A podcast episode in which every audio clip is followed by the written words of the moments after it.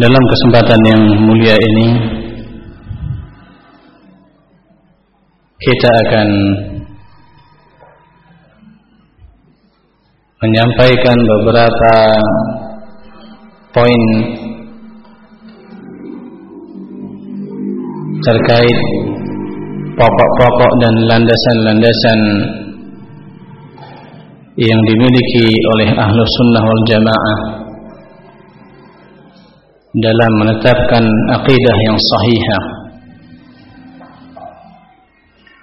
Dalam pembahasan pertama kita akan mengingatkan tentang wajibnya bagi seorang mukmin untuk berpegang dengan akidah yang sahihah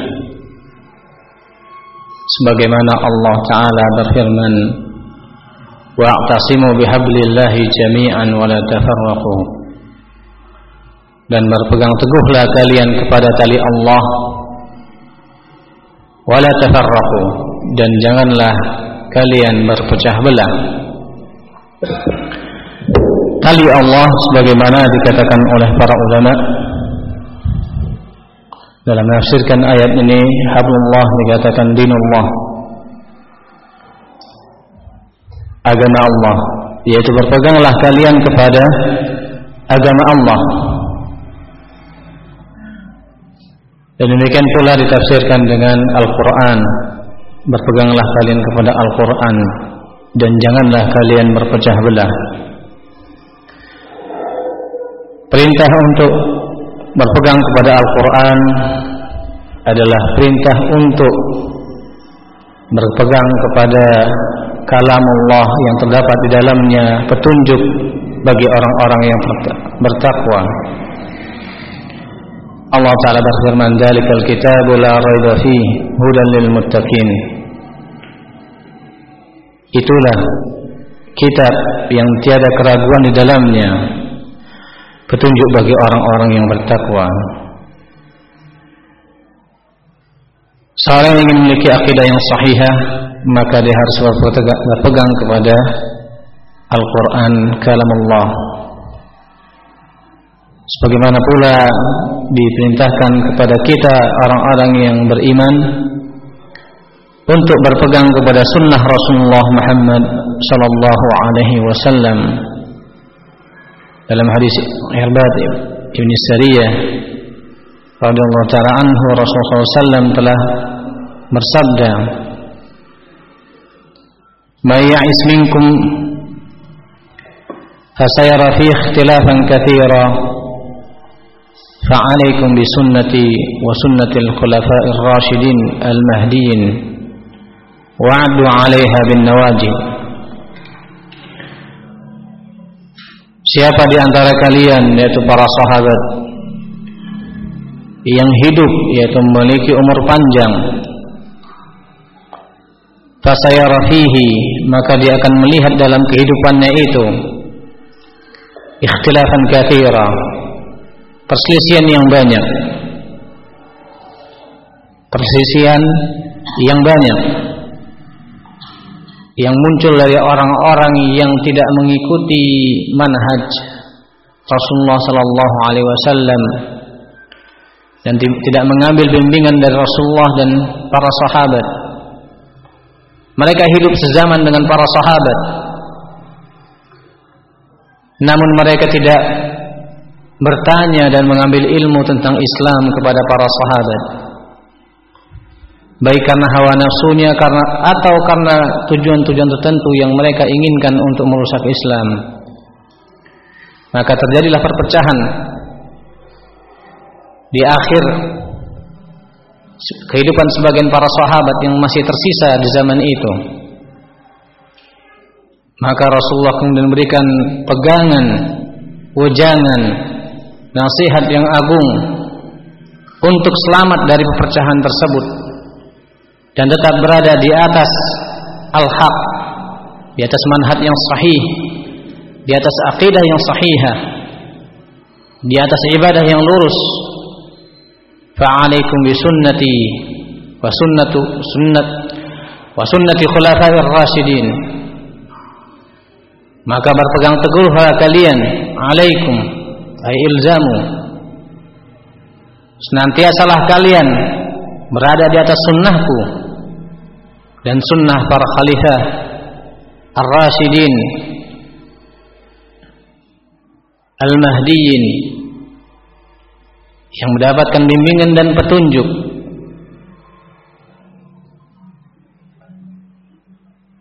Abdu alaiha bin nawajid dan gigitlah dengan gigi-gigi geraham gigi yang paling kuat dalam mencengkeram makanan. Menunjukkan kita harus benar-benar berpegang kepada sunnah Rasulullah SAW ketika terjadi perpecahan dan perselisihan dan untuk kita mengambil manhaj yang ditempuh oleh khulafaur rasyidin yang mereka adalah perwakilan dari para sahabat yang mereka adalah pimpinan dari para sahabat umat pertama dalam Islam yang mereka melihat dan mendengar serta mencontoh secara langsung amalan-amalan Islam dari Rasulullah SAW aqidah, amalan, muamalah, akhlak. Dan segala sisi kehidupan telah mereka pelajari dari Rasulullah SAW. Sehingga wajib bagi kita untuk berpegang teguh kepada akidah yang sahihah. Dan untuk berpegang teguh dan mencengkram meraih akidah sahihah ini ada jalan-jalannya yang itulah ditempuh oleh salafus salih para sahabat dan orang-orang yang mengikuti mereka setelahnya. Sampai zaman kita ini. Sehingga wajib dalam ayat dan hadis yang kita sebutkan wa'tasimu bihablillah perintah berpegang teguhlah ke, ke, kalian kepada tali Allah. Dan juga fa'alaikum bisunnati senantiasalah kalian di atas sunnahku dan sunnah khulafar rasidin perintah dari Allah dan melalui lisan Rasulnya Muhammad SAW menunjukkan wajib bagi kita untuk berakidah dengan akidah yang sahihah. Dan masuk kita dalam pembahasan inti dari pertemuan kita ini yaitu terkait dengan manhaj atau metode dari ahlu sunnah wal jamaah dalam menetapkan akidah yang sahihah. Dan kenapa kita memilih metode ahlu sunnah wal jamaah? Karena setelah terpecah belahnya umat Islam akibat munculnya orang-orang yang bawa hawa nafsu ataupun yang memiliki keinginan-keinginan jelek terhadap Islam sehingga muncullah kelompok-kelompok yang mengatakan dirinya di atas al-haq namun nyatanya mereka di atas kebatilan. Maka orang-orang muslim yang masih berada di atas akidah yang benar yang lurus yang mengamalkan Islam sesuai dengan yang dibawa oleh Rasulullah SAW mereka menamakan dirinya dengan ahlu sunnah wal jamaah. Ahlu sunnah yaitu orang yang berpegang teguh kepada sunnah wal jamaah yaitu orang-orang yang berkelompok bergabung di atas Al-Quran dan Sunnah dengan pahaman salafus salih.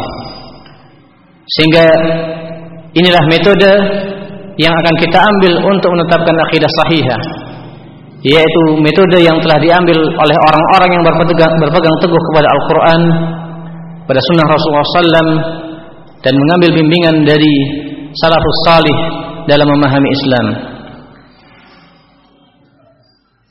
Di kekhususan dan metode Naam terkait dengan metode ini juga menjadi khasais yaitu kekhususan dari ahlu sunnah. Metode yang ditempuh ini adalah kekhususan dari ahlu sunnah. Artinya metode yang ditempuh ini tidak dimiliki oleh kelompok-kelompok lain yang mengatakan mereka berada di atas al-haq. Dan karena metode-metode ini dan kekhususan-kekhususan ini maka ahlu sunnah wal jamaah terlindungi dari kesesatan dan dari penyelisihan terhadap syariat Allah Subhanahu wa taala.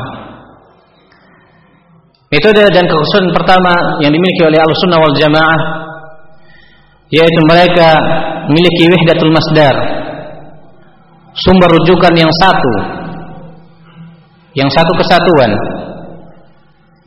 sumber rujukan satu yang pertama yang sudah disepakati oleh semua yaitu Al-Quran. Kemudian As-Sunnah. Kemudian Al-Ijma' kemudian akal. Dan yang terakhir adalah fitrah. Lima hal ini menjadi sumber rujukan utama bagi ahlu sunnah wal jamaah dalam menetapkan akidah yang sahihah yang pertama Al-Quran. Yang dalamnya tidak ada kebatilan. Yang dalamnya dijelaskan tentang al-haq dan al-batil. Dibedakan antara yang benar dengan yang keliru dengan yang menyimpang. Kemudian sunnah Rasulullah SAW yang itu adalah wahyu kedua. Yang dikatakan oleh Allah Subhanahu Wa Taala mentazkiyah. Mentazkiyah Rasulullah SAW dalam apa yang beliau ucapkan. Wa ma yantiqu anil hawa in huwa illa wahyun yuha. Dan tidaklah dia yaitu Muhammad sallallahu alaihi wasallam yantiqu anil hawa. Berbicara dari hawa nafsu. In huwa illa wahyun yuha. Tidak lain apa yang beliau ucapkan itu adalah wahyu yang disampaikan kepadanya. Sehingga ini juga adalah sumber rujukan dari ahlu sunnah wal jamaah untuk menetapkan akidah yang sahihah yang berikutnya adalah ahli ijma' yaitu kesepakatan umat dari para sahabat dan enam salafus salih dalam permasalahan-permasalahan akidah dan mereka sepakat dalam masalah akidah tidak ada khilaf di dalamnya. Yang berikutnya adalah al-aql. Itu akal. Akal digunakan sebagai dalil untuk menetapkan akidah yang sahihah itu yang dinamakan al-aqal as-sahih. Akal yang sahih. Pemahaman yang sahih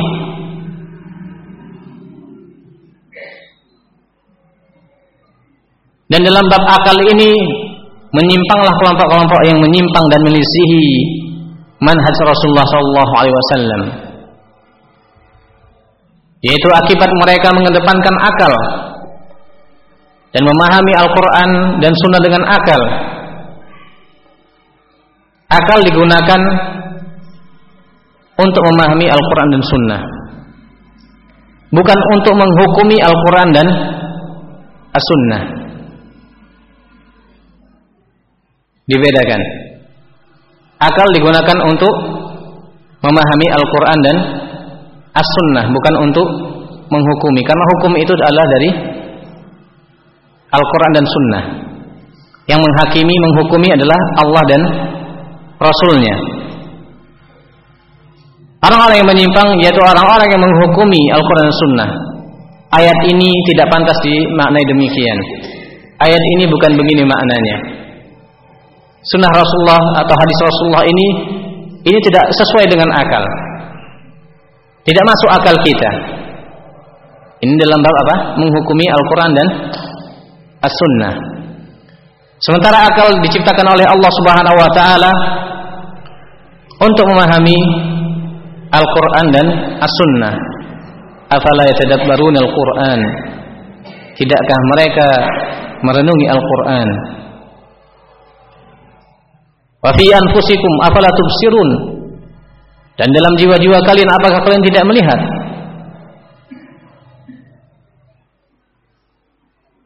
Ini akal digunakan untuk memahami bukan menghukumi. Ini hendaknya dipahami oleh kaum muslimin.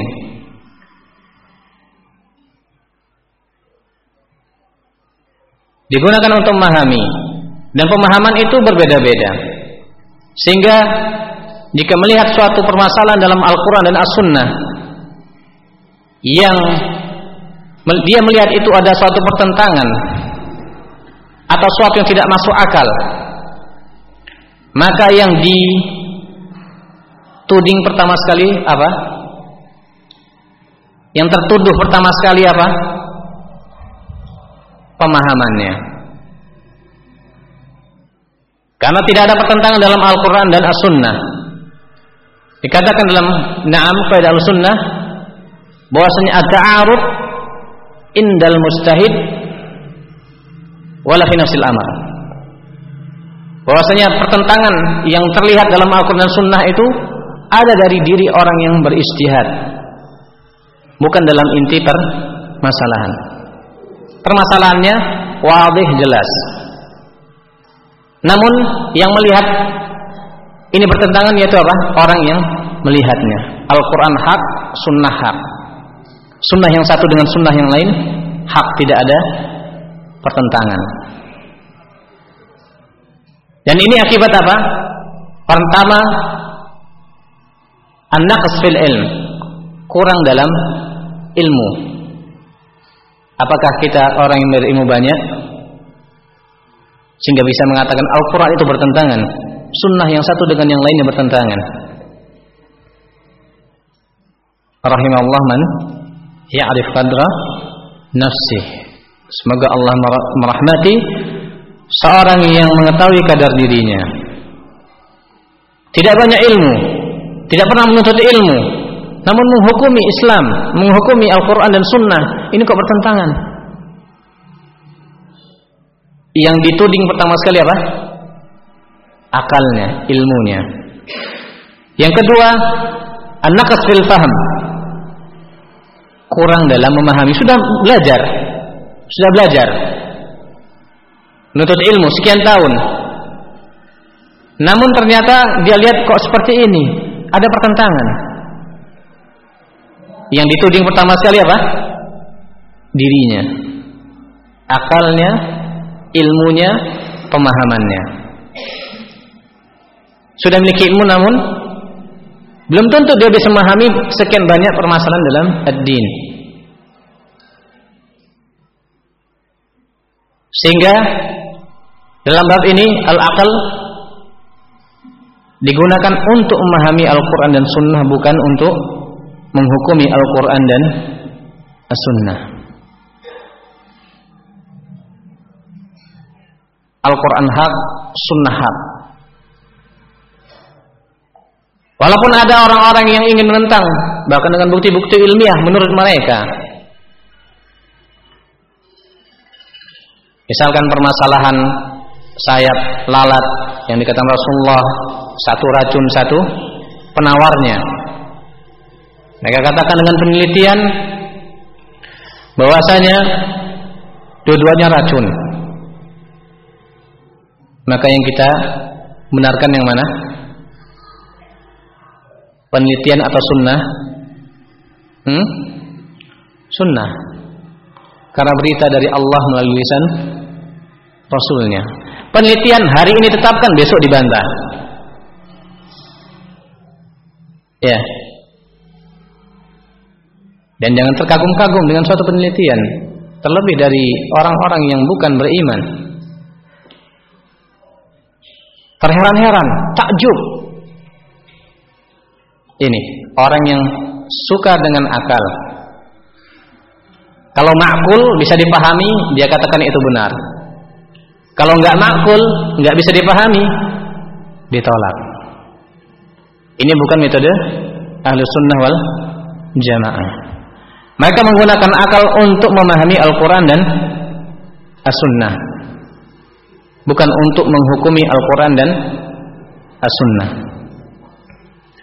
Demikian juga ahli sunnah wal jamaah menggunakan fitrah dalam menetapkan al-haq dalam menetapkan akidah yang sahihah menggunakan fitrah. Dalam menetapkan misalkan ulullah ketinggian Allah Subhanahu wa taala. Jika ahli bidah mengatakan Allah ada di mana-mana atau Allah tidak memiliki arah jika kita katakan Allah menetapkan arah berarti begini dan begitu. Sebagaimana akan dibahas dalam kitab-kitab akidah. Dan kita hanya menyampaikan secara mujmal, secara global tentang permasalahan ini. Terhadap permasalahan Allah, ketinggian Allah Subhanahu wa taala. Seorang murid dari ahlul bidah itu mengatakan bertanya kepada gurunya, "Ya Syekh, Bagaimana seorang yang sholat itu jiwanya menghadap ke sesuatu yang tinggi. Iya. Maka apa? Syekh ini mukul kepala, hayyarani fulan, hayyarani fulan. Membuat bingung aku si fulan ini. Fitrahnya nggak bisa apa? Menolak. Al-haq bahwasanya Allah ada di atas ketinggian. Sehingga ini modal dasar dari Ahlussunnah wal Jamaah dalam menetapkan akidah yang sahihah. Al-Qur'an, As-Sunnah, ijma, akal dan apa? Hah? Fitrah. Ya. Dan fitrah. Lima. Dan itu digunakan sesuai dengan tempatnya. Yang insya Allah akan dilihat dan diketahui ketika membahas enam kitab akidah lebih mendalam. Yang berikutnya Poin kedua dari manhaj atau metode ahlu sunnah dan kekhususan mereka dalam menetapkan akidah yang sahihah bahwasanya mereka menjadikan Al-Quran dan Sunnah sebagai hakim dalam setiap permasalahan. Dari permasalahan-permasalahan akidah. Menjadi hakim. Penghukum. Bukan dihukumi sebagaimana yang telah lewat. Tapi menjadi hakim. Fa in tanaza'tum fi syai'in farudduhu ila Allah war Rasul. In kuntum tu'minuna billahi wal yawmil akhir apabila kalian berselisih dalam suatu perkara maka kembalikanlah itu kepada Allah dan Rasulnya. Kembalikanlah persisian itu kepada Allah dan Rasulnya. Dan terkhusus dalam masalah akidah. Kembalikan kepada Allah dan Rasulnya. Ketika terjadi suatu perselisihan karena sebagaimana yang telah lewat Al-Quran dan Sunnah itu hak Adapun akal-akal manusia, pemahaman-pemahaman manusia itu satu kepala dengan kepala yang lainnya berbeda.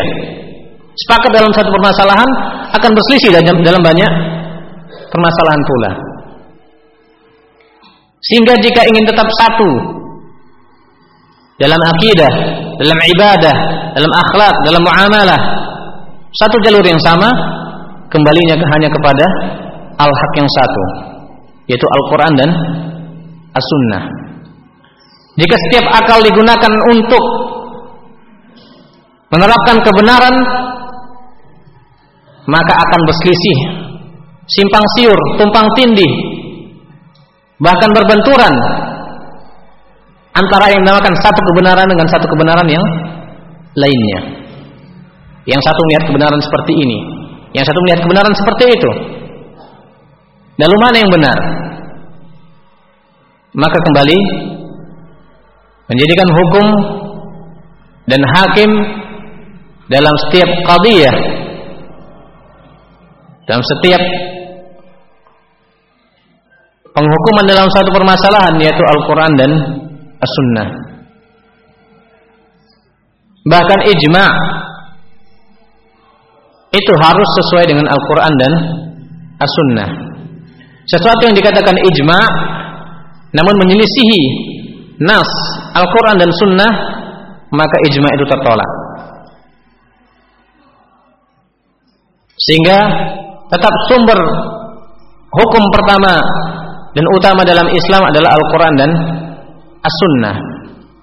Apa yang telah lewat kita sebutkan tadi ijma, akal dan fitrah itu ditetapkan dengan kesesuaian dengan Al-Quran dan As-Sunnah ijma menyelisihi Al-Quran Sunnah tertolak. Akal yang dikatakan dia mengatakan ini pemahaman yang sahih, namun ternyata menyisi Al-Quran Sunnah tertolak. Dia katakan ini fitrah, namun ternyata yang dinamakan fitrah itu ternyata menyisi Al-Quran Sunnah, maka tertolak pula. Sehingga semuanya kembali penghukuman kepada Al-Quran dan as-sunnah. Yang berikutnya kekhususan dan manhaj al-sunnah wal jamaah dalam menetapkan akidah yang sahihah yaitu rujuk ila fahmi salafis salih. Kembali merujuk menjadikan referensi dalam memahami Al-Quran dan Sunnah dengan pemahaman salafus salih. Sebagaimana yang telah kita sebutkan bahwasanya sahabat mereka lah umat pertama dalam Islam. Umat Islam yang pertama adalah para sahabat yang mereka melihat ketika Rasulullah mendapatkan wahyu. Yang ketika Rasulullah ada di atas unta kemudian unta itu terduduk karena akibat beratnya wahyu yang datang kepada Rasulullah. Unta hewan yang besar. Dan para sahabat melihat bagaimana Rasulullah berkeluaran keringat dingin dari tubuh Rasulullah SAW ketika menerima wahyu. Mereka melihat. Dan Rasulullah kemudian menyampaikan wahyu yang sampai kepadanya. Dan menunjukkan kepada mereka bagaimana mengamalkannya. Maka para sahabatlah rujukan kita dalam mengamalkan Islam. Karena mereka murid Rasulullah SAW. Dan mereka yang mengamalkan pertama sekali kandungan dari Al-Quran dan Sunnah Rasulullah SAW. Sehingga siapa pun yang menggunakan rujukan sebagaimana yang telah lewat Al-Quran, Sunnah, akal yang sahih, fitrah,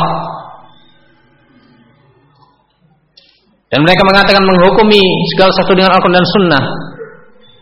Namun jika itu tidak dengan pemahaman salafus salih akan terjadi penyimpangan dan penyisian terhadap Al-Quran dan As-Sunnah. Sehingga siapa pun yang mengaku sebagai orang-orang yang berhukum dengan Al-Quran dan Sunnah akan dilihat dari pemahaman mereka yaitu dari mana mereka mengambilnya. Apakah mengambil dari syekhnya yang lahir 13 abad atau 15 abad setelah hijrahnya Rasulullah yaitu zaman kita sekarang? Islam itu dikatakan begini dan begitu Muncul yang sekarang namanya Gavatar. Yang menjadikan apa? Islam baru. Bagaimana mungkin? Jika kita ingin minum suatu yang asli maka ambillah dari sumbernya. Asli, langsung murni, tidak ada tambahan. Misalkan sekarang ada air di puncak gunung sana. Kita tahu ada sumber air, mata air. Kemudian kita buat saluran sampai ke rumah kita. Maka itu belum jaminan apa yang kita minum murni sebagaimana yang ada di sumber air. Pipa yang sudah berkarat. Ikut mencemari Kelihatannya masih murni namun ternyata sudah ada kotoran. Itulah syubhat. Yang muncul dalam masuk ke dalam al-haq. Sehingga jika kita ingin mengambil Islam yang murni, ambillah dari paman salafus salih. Yang generasi pertama yang terbaik yaitu para sahabat. Kemudian tabi'in, kemudian atba'ut tabi'in, mereka sumber rujukan dalam mengamalkan Islam. Sumber rujukan untuk mendapatkan akidah yang sahihah.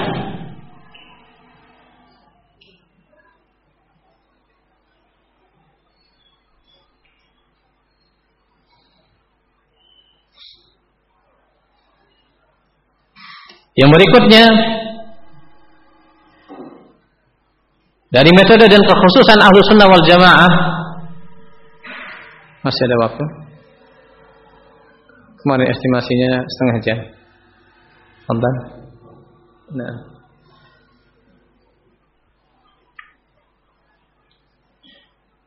Bahasanya mereka ahlu sunnah wal jamaah Memiliki sifat wasat Pertengahan Dalam menetapkan akidah pertengahan dalam menetapkan akidah. tidak gulu dan tidak jaha, tidak berlebihan dan tidak meremehkan.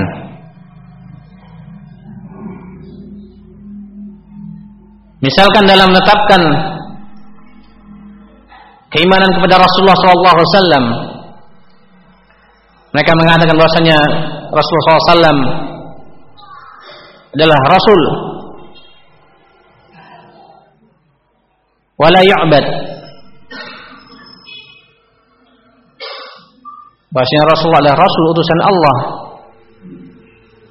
Sehingga naam wajib untuk yuta diikuti ditaati namun tidak diibadahi. Tidak diibadahi ketaatan kepada Allah dan Rasulnya namun ibadah hanya kepada Allah Subhanahu wa taala. Lihatlah Yahudi dan Nasara dalam permasalahan Nabi Allah Isa alaihissalam. Yang satu menjadikannya sebagai sesembahan, yang satu menolak bahkan tidak menetapkan sebagai seorang rasul sekalipun, bahkan mengatakan anak zina. Sehingga Al-Sunnah menetapkan bahwa Nabi Allah Isa adalah Rasulullah, utusan Allah. Yang wajib diikuti di zaman tersebut namun tidak diibadahi.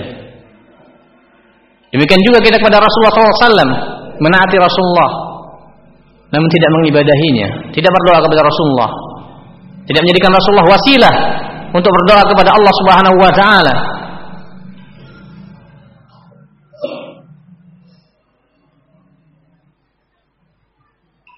dan kita meyakini bahwa Rasulullah adalah bashar manusia. Bukan suatu yang berhak untuk diibadahi. Innama ana basyarun mislukum.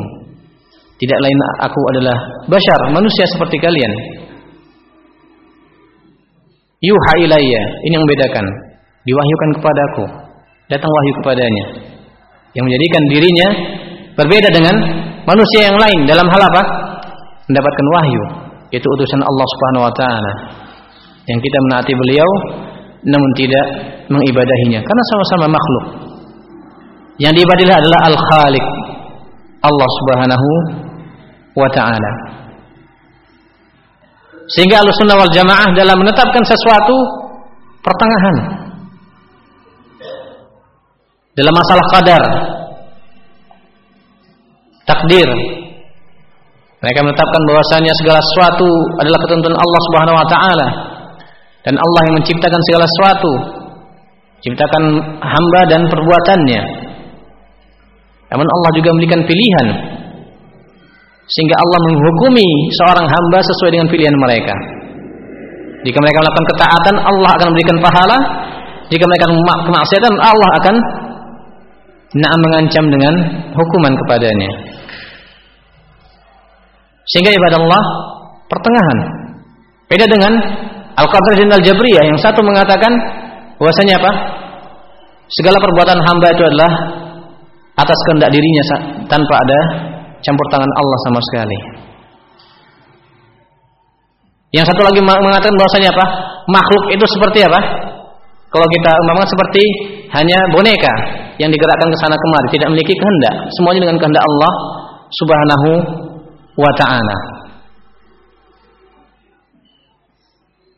Sehingga ini adalah apa? Akibat tidak pertengahan dalam akidah. Dan kekhususan al-sunnah wal jamaah itu al-wasat, pertengahan. Dan terkait dengan permasalahan ini kekhususan dan metode al-sunnah dalam menetapkan akidah sahihah yaitu al-jama' bainal atau jama' atraful adillah. Mengumpulkan berbagai dalil untuk menetapkan suatu hukum Seluruh dalil dikumpulkan baru kemudian untuk menetapkan suatu hukum dalam permasalahan.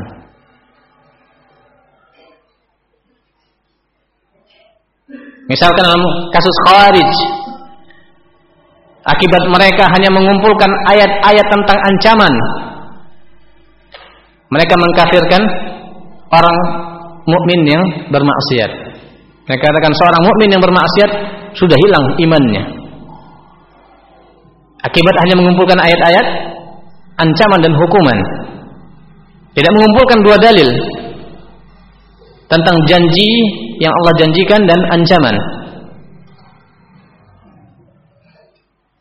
Kebalikannya Murji'ah mengumpulkan ayat-ayat tentang janji-janji Allah pada orang-orang yang beriman, dikumpulkan semua sehingga akhirnya menetapkan apa? Bahwasanya seorang mukmin walaupun dia berbuat kefasikan, kemaksiatan, imannya tetap sempurna, enggak berkurang sedikit pun. La yajid wa la. Dan imannya seperti iman Jibril dan iman Abu Bakar As-Siddiq radhiyallahu taala anhu. Ini akibat apa? Tidak mengumpulkan dalil-dalil. Tidak mengumpulkan dalil-dalil. Sehingga Ahlussunnah wal Jamaah manhaj mereka pertengahan dalam menetapkan suatu hukum dan mereka mengumpulkan dalil. Seluruh dalil dikumpulkan baru mereka menetapkan naam hukum dari permasalahan. Dan itu bersumber dari Rasulullah Shallallahu Alaihi Wasallam yang diajarkan kepada para sahabat, para sahabat mengajarkan kepada tabiin, tabiin mengajarkan kepada adbu tabiin dan seterusnya sampai zaman kita ini. Selalu ada ahlul hak di setiap zaman. Sampai datangnya angin yang jika dicium orang mukmin mati yaitu akhir zaman.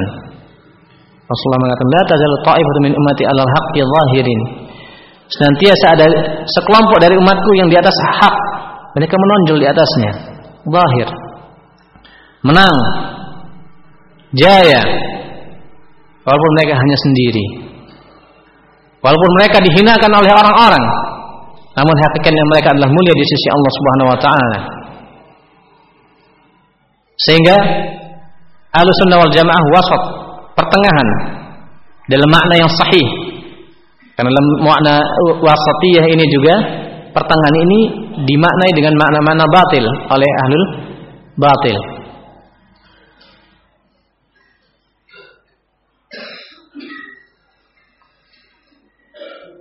Dan Ahlussunnah wal Jamaah itu dan mereka dalam menetapkan akidah yang sahihah yaitu menjauhi perdebatan.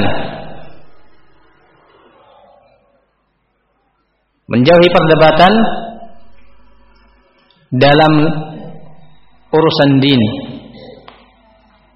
Tidak menjadikan perdebatan untuk menetapkan al-haq. Datang seorang kepada Imam Malik ya Imam Malik mari kita berdebat dalam masalah ini jika engkau benar, aku ikut kamu. Jika aku benar, engkau ikut aku. Apa kata Imam Malik? Pergilah, sungguhnya aku berada di atas keyakinan. Lalu di, di mana agama yang benar jika demikian? Suatu perdebatan terjadi, yang satu menang, ikut ini. Berdebat lagi di tempat yang lain, menang, ikut ini. Di mana al-haq itu?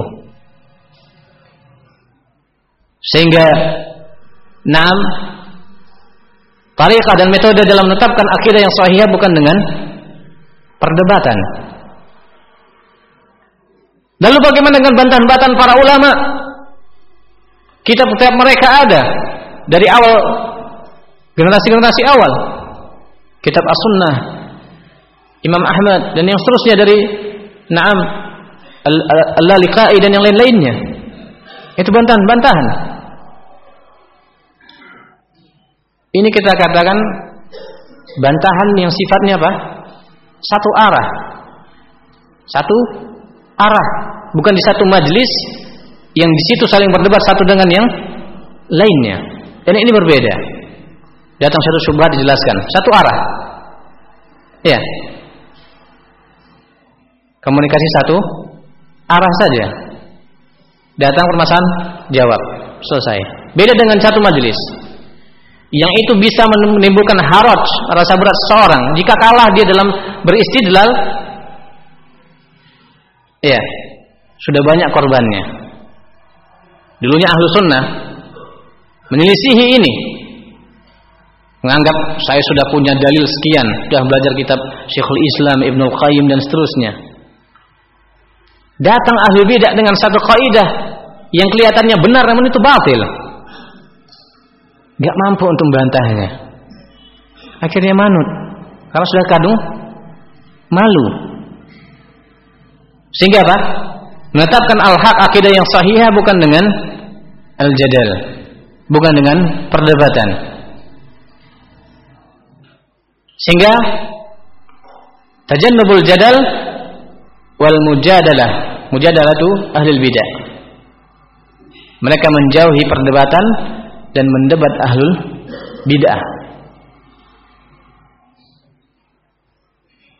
Lalu bagaimana dengan kisah di zaman Imam Ahmad yang disebutkan tentang fitnah al Quran di depan khalifah berdebat antara seorang ulama dengan Naam pimpinan Mu'tazilah pada saat itu. Jika kita lihat sekian kasus itu hanya sedikit kisahnya dan itu dalam hal kondisi yang terpaksa. Bukan dengan suatu kerelaan, keluasan dan apa? direncanakan. Dipertemukan di satu majlis al-batil mengatakan satu kebatilan maka dibantah oleh ulama tersebut. Nah, sehingga nggak dibuat acara, di acara debat ini ini ya. Dialog masalah jihad misalkan. Kemudian diperdebatkan jihad itu berlaku apa gini dan seterusnya. Naam. Karena yang seperti ini tidaklah kebenaran ditetapkan dengan cara yang demikian. Ada ahlu batil yang pinter ngomong. Ada ahlu hak yang nggak pinter.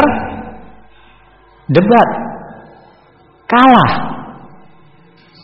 Sehingga ini bukan metode dalam menetapkan akidah yang sahihah.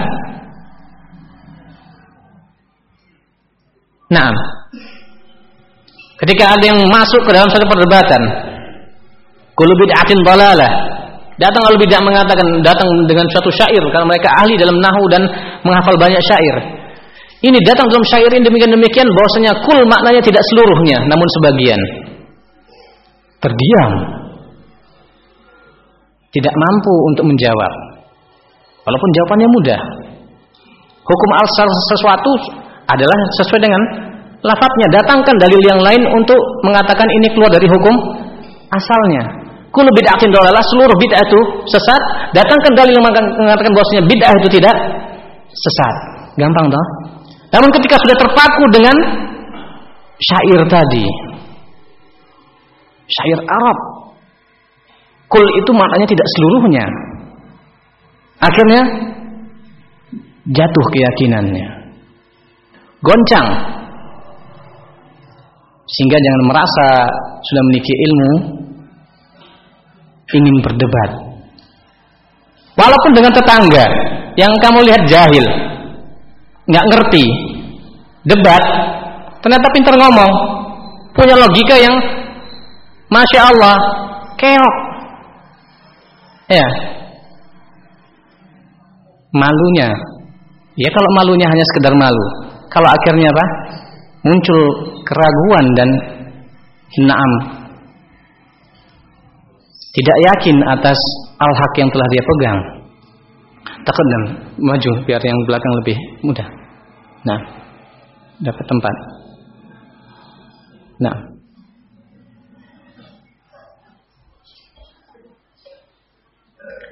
Sehingga tidak ada dalam kamus Ahlussunnah wal Jamaah menjadikan debat sebagai cara untuk menetapkan kebenaran. Tidak ada.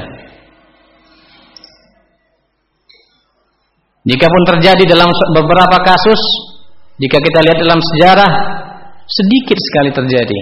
Menunjukkan hukum asalnya apa? Para salafus salih itu menjauhi jidal. Dan Rasulullah SAW sudah menjamin, "Ma qaumun ba'dal huda kanu alaihi illa utul jadal." Tidaklah tersesat suatu kaum yang dahulu mereka berada di atas hidayah, di atas petunjuk, kecuali setelah mereka mendatangi jadal, perdebatan. jaminan sesat. Ya, bukan jaminan selamat. Namun jaminan sesat bagi orang-orang yang menjadikan apa? Din bahan untuk perdebatan.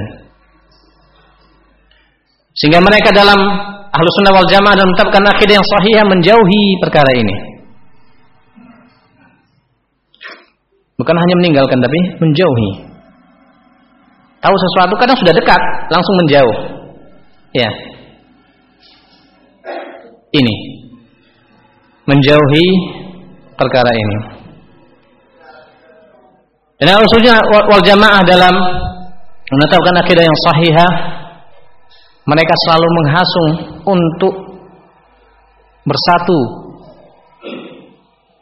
dan menjauhi berpecah belah. Bersatu dalam masdar, dalam rujukan, dalam maraji'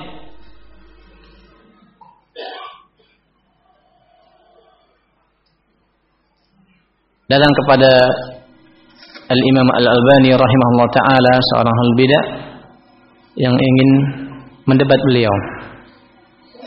Ya Syekh, kita berbicara tentang masalah ini. Beliau langsung mengatakan di atas pemahaman siapa? Ya. Di atas pemahaman siapa? Faidahnya ini apa? Besar sekali. Ngomong setahun dengan seseorang, berjuta-juta kalimat kita ucapkan, kita lontarkan, namun pemahamannya nggak sama, rujukannya nggak akan menghasilkan sesuatu. Kita ngomong sini, dia ngomong situ. Kita di lembah sini, dia di lembah sana. Ya, nggak akan pernah ketemu sehingga apa? Syekh Albani rahimahullah dengan tenang mengatakan di atas pemahaman siapa? Mengajak untuk di atas satu pemahaman dan tidak berpecah belah. Ini manhaj dan kekhususan dari ahlu sunnah wal jamaah dalam menetapkan akidah.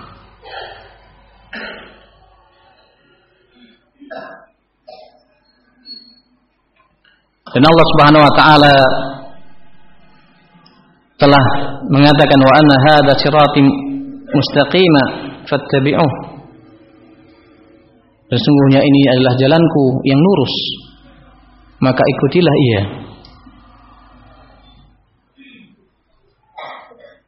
Perintah untuk bersatu.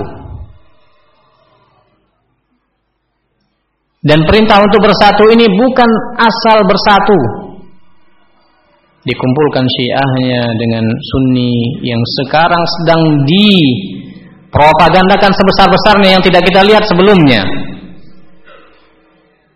Yang dulu adalah propaganda dari ikhwanul muslimin. Sekarang yang sufiyah yang syiah nyamar juga untuk mengajak seperti ini. Bahkan yang komunis yang sosialis untuk mengaburkan al-haq. Dan mengubur kebenaran. Mengaburkan dan mengubur. Ini. Namun tetap kita yakin dengan firman Allah taala. Wa makaru wa makarallah. Wallahu khairul makirin. Dan mereka membuat makar dan Allah sebaik-baik membuat makar Mereka membuat makar, Allah membuat makar. Lalu bagaimana dengan kita? Orang yang menjalani zaman ini gunakanlah firman Allah taala. In tansurullaha yansurkum wa yuthabbit aqdamakum.